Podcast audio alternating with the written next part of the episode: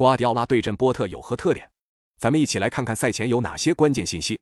一、切尔西的两名主力边后卫切尔维尔和里斯·詹姆斯目前持续处于伤病状态当中，这对于切尔西的攻防两端都会造成巨大的影响。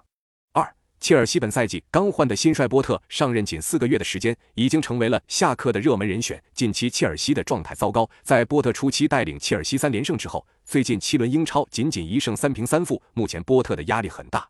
三。曼城主帅瓜迪奥拉过去八次对阵切尔西主帅波特，赢下了其中的七次。面对波特曾经带领的布莱顿队，瓜迪奥拉经常通略对手。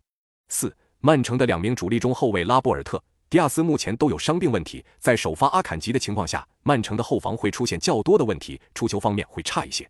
而本赛季迪亚斯缺席的四场比赛，曼城丢了七个球，没有一场能完成零封。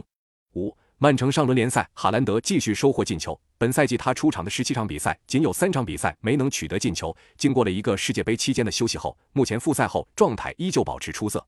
六，曼城本赛季打进的四十四个进球中，仅有十三球是在客场打进的，他们客场的进攻能力明显不如主场。那么本场比赛你更看好谁？